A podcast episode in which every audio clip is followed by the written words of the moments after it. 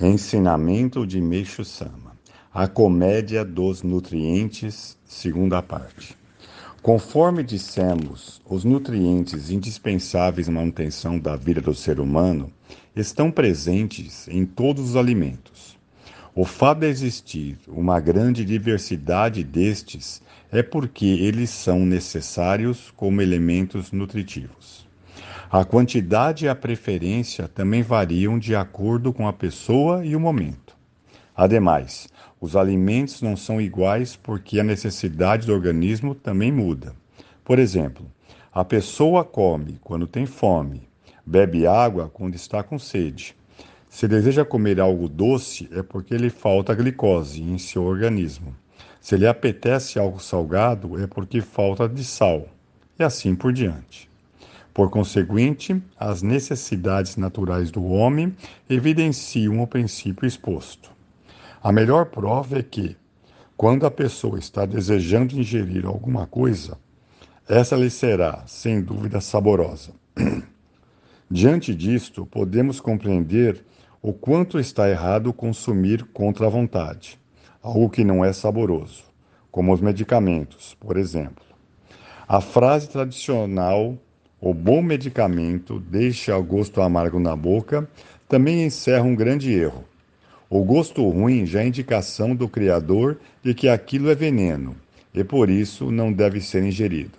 Assim, quanto mais saboroso o alimento, mais nutritivo ele é, porque sua energia espiritual é mais densa e contém maior quantidade de nutrientes.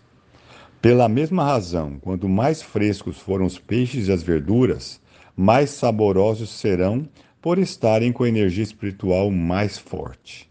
Com o passar do tempo, o sabor diminui porque a energia espiritual se dispersa.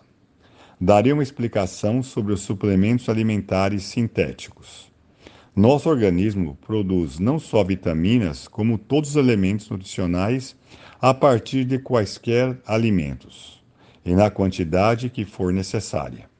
Em outras palavras, a partir de alimento que não contém vitaminas, a força misteriosa do aparelho digestório consegue produzir vitaminas na quantidade necessária. Assim, a produção de nutrientes constitui a força vital do ser humano. Em síntese, o processo de transformação do alimento inacabado em alimento acabado não é outra coisa senão a própria vida. Por esta razão, quando se ingerem suplementos alimentares sintéticos, que são produtos acabados, a função de produção de vitaminas vai se deteriorando naturalmente pela não necessidade de sua atuação. Uma vez reduzida essa função, é natural que outras funções interligadas também entrem em declínio, e o corpo enfraquece gradativamente. Por Meixo Sama, Alicerce do Paraíso, volume 3.